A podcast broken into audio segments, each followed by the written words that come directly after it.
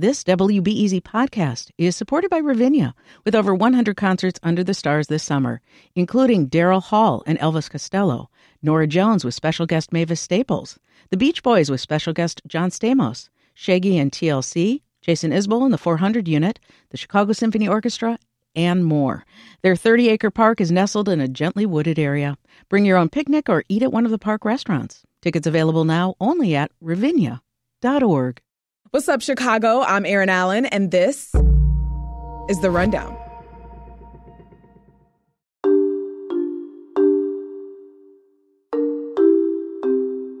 Illinois lawmakers have had a busy session. They've approved bills that impact everything from full day kindergarten to how gun manufacturers market firearms. This episode was originally going to be about the end of the legislative session, but they're still going. Here to tell us what is taking so long is WBEZ State House reporter Alex Degman. Alex, welcome back. Hey. So, first off, last fall we talked about the veto sessions, but now we're in the spring legislative session. Tell me about the main function for this one. Well, the spring legislative session is essentially where lawmakers are supposed to get everything done. Uh, this is where they do the theoretically the business for the people of Illinois, what they were elected for. They get together a budget, um, any bills that they want to pass throughout the course of the year. This is where they typically start. And they spend about, uh, you know, two, three days a week for a few months out of the year coming down to Springfield and doing that business. And hopefully uh, they wrap up in time. Hopefully. um, yeah, right, exactly. yeah. They had set a deadline for themselves for May 19th to have all this done. Alas, they are still in session. Why? Well, the, the deadline, May 19th, uh, just for starters, um, it, it's it, it's a deadline, but it's really not. They they set deadlines for themselves uh, to keep things moving, basically. It's a self imposed deadline so that they can try to get all their business done within a reasonable amount of time. Yeah. Uh, this time okay, they pretty just. responsible. Makes sense. Yeah. I, yeah. Theoretically, when it works. but uh, this time it didn't. They just have a lot of stuff that's still left unresolved mainly with the state budget. Uh, usually with pieces of legislation, it doesn't cause them to go into overtime like this unless it's like a really, really important piece. But the budget, that's something that'll do it. And mm. this is what's going on this time around. They're pretty close to a deal, but there are still some things that they that they need to work out. So what what are some of the main sticking points that are keeping them from really making decisions about the budget right now? Well, when the governor gave his budget address in February, things were sounding pretty good.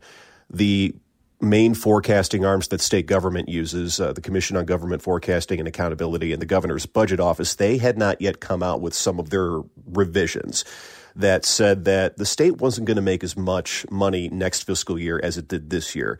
Uh, April tax receipts were way down, and they expected a little bit of a dip, but they didn't expect it to dip quite that much. So mm. essentially, there is less money to fund more priorities. Remember, the uh, COVID pandemic is over as of May. The, all the emergency orders have ended. So they're not the state's not really getting any more federal reimbursement ah. money as they were and there are starting to be some pressure points on some major priorities with majority Democrats.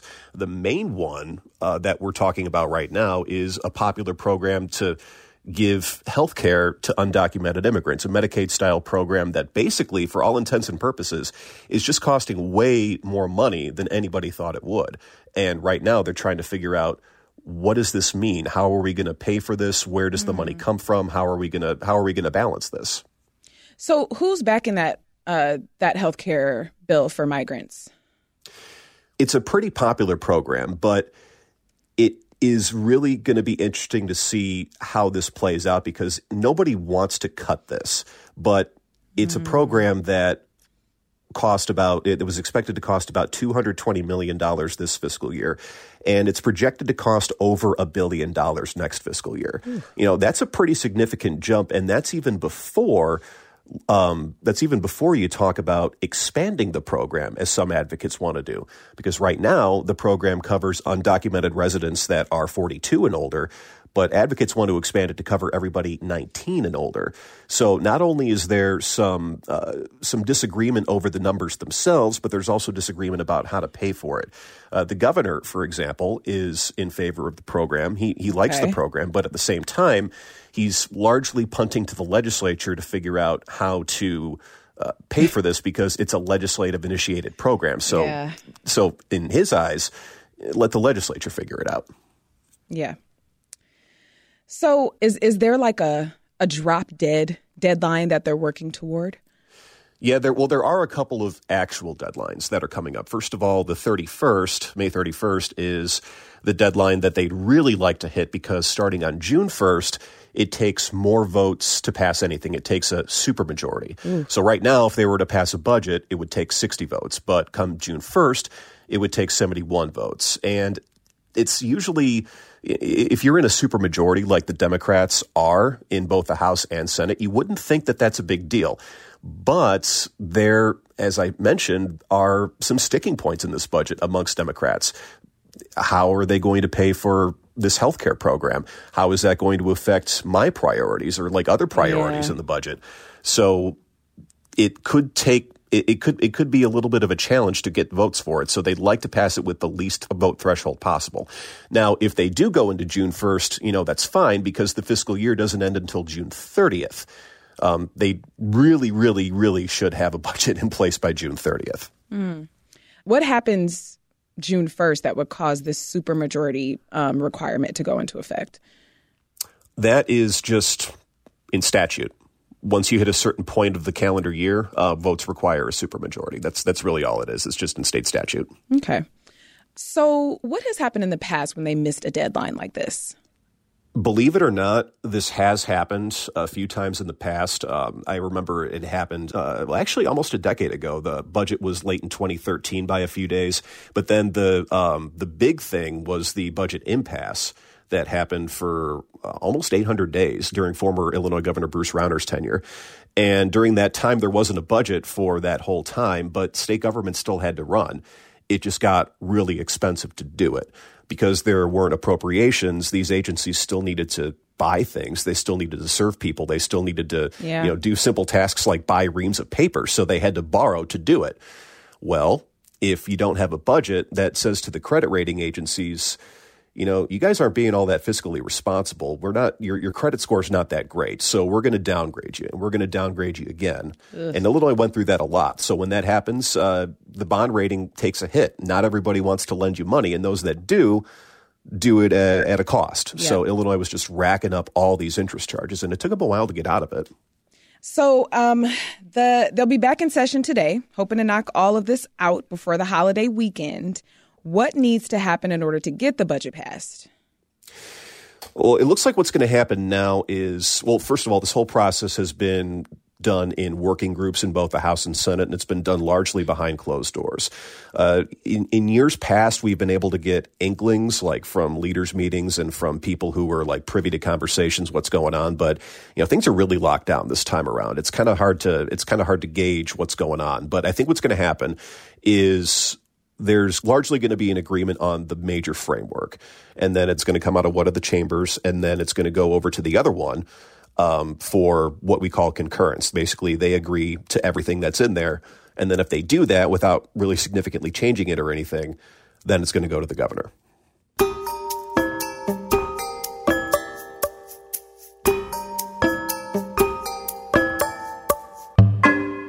While they're still working through this process, lawmakers did pass some other measures. I've been talking about those the last couple days on our morning episodes. Give me some broad brushstrokes. I know there are a lot. Uh, maybe you can focus on three main ones that have been passed. All right. Well, let's talk about um, all gender bathrooms.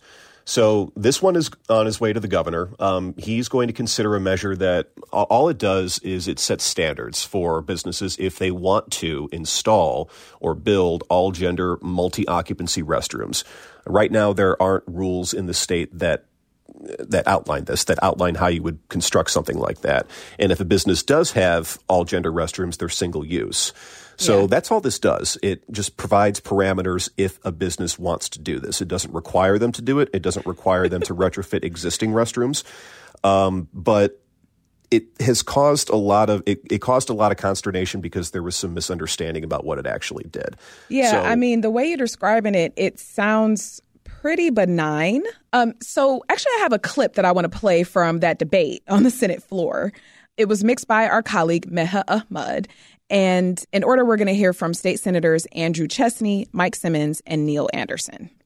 This is woke, this is radical, and is out of touch with virtually everybody in both my district and your district. I have been asked about this legislation by hundreds of constituents who have written and who have called and ask that we support this piece of legislation so that Illinois will step into the 21st century. I'm telling you right now, if a guy walks in there, I'm going to beat the living piss out of him.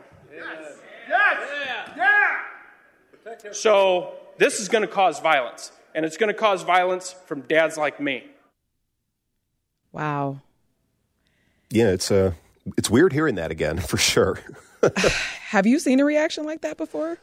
Uh, I I am thinking, and I don't know that I've ever actually heard a senator threaten violence on the floor like that before.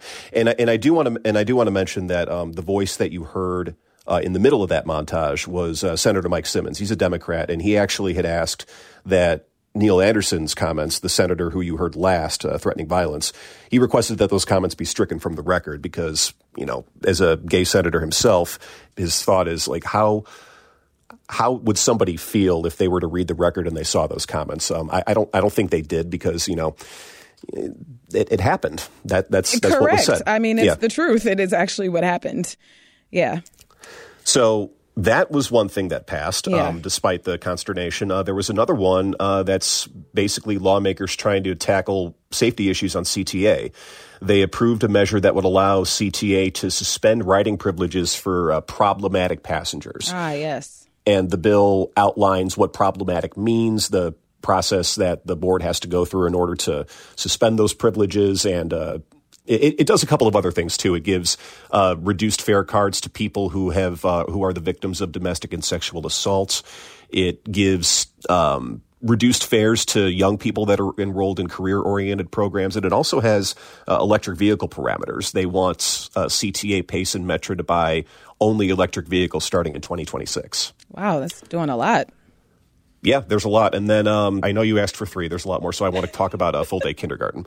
Yeah. Um, full day kindergarten. Uh, basically, if you're a public school district in Illinois by 2027, you got to figure out how to offer full day kindergarten. And if you're a district that falls below a certain funding threshold based on evidence based funding, you'll get an extra couple of years.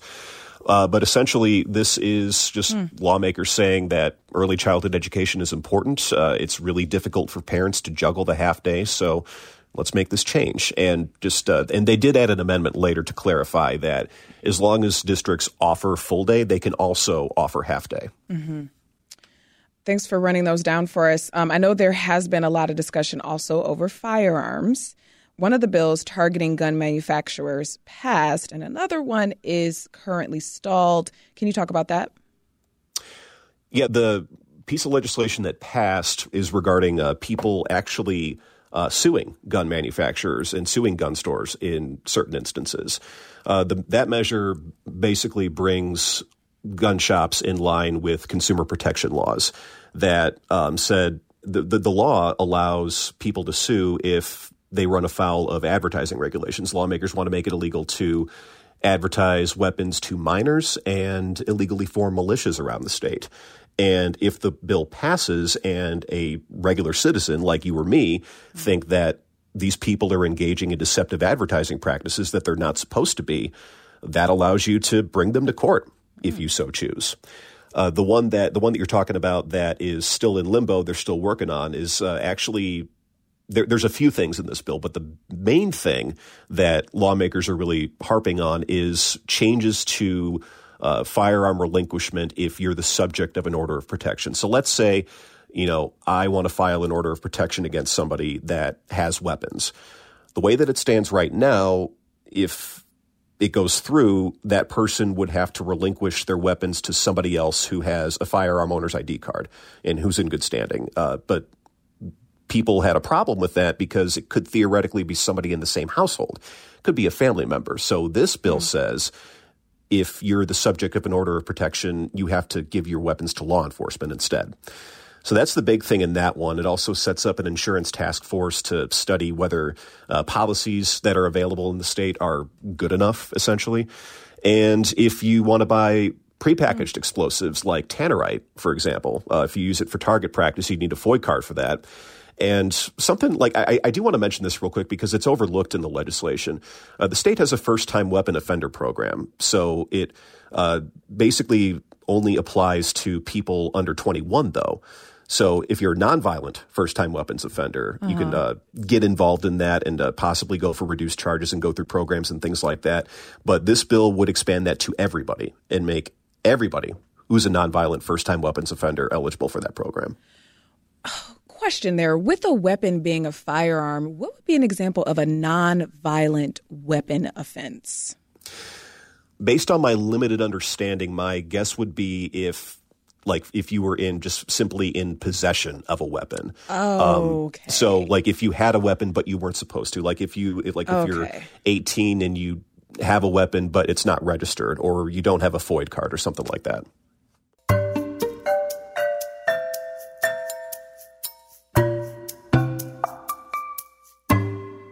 Okay, so we talked about that one piece of gun legislation that's still stalled. Anything else still stalled or in limbo? Well, um, do you want to talk about the Bears for a little bit? Sure. Okay. well, this is something that just kind of we, we've been talking about this a lot all session as the Bears are trying to see if it makes sense to move from Soldier Field to a new stadium and entertainment complex that they would build uh-huh. in Arlington Heights. And something finally popped up within the last uh, week or so, with a week or so to go.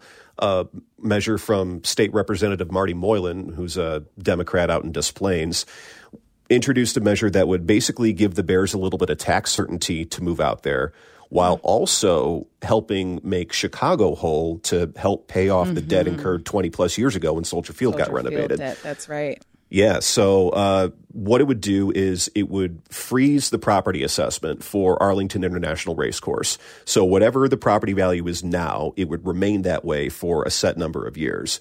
So, that gives the Bears the tax certainty. But then in return, the measure says that there's going to be like a board, a board composed of local and statewide elected officials that are going to gather every year and work out with the Bears how much they're going to pay to places like Arlington Heights and Palatine, Rolling Meadows, Wheeling to make up for the fact that the Bears aren't paying increased property taxes on this property. So, hmm. in most instances, like most uh, government subsidy areas like that, uh, they don't have to work out those deals. So, this is the Bears trying to, you know, I, I guess, move the ball forward in that arena. And it would also, to address Soldier Field, they would add a $3 per ticket surcharge to every ticket sold, and that money theoretically would go um, back toward paying off the bonds that were incurred when Soldier Field was constructed. I think that debt is still hundreds of millions from about 20 years ago. Alex Degman is a State House reporter for WBEZ. Alex, thank you. Hey, thanks for having me. As the legislative session comes to a close, you can read and hear more of Alex's reporting at WBEZ.org. Plus, as I mentioned, I will keep you posted as I have been here on the rundown, especially during our morning episodes. And that's it for today. Thank you to Justin Bull and Sarah Stark for producing the rundown, and to Ariel Van Cleve for editing the show. Haley Bloomquist was the engineer for this episode, and our theme music is by Louis Weeks. If you love the rundown, rate and review us. Tell us about it. It helps more people find the show. You can also help more people find the show by telling them about the show. I'm Erin Allen. Thank you so much for listening. I'll talk to you tomorrow morning.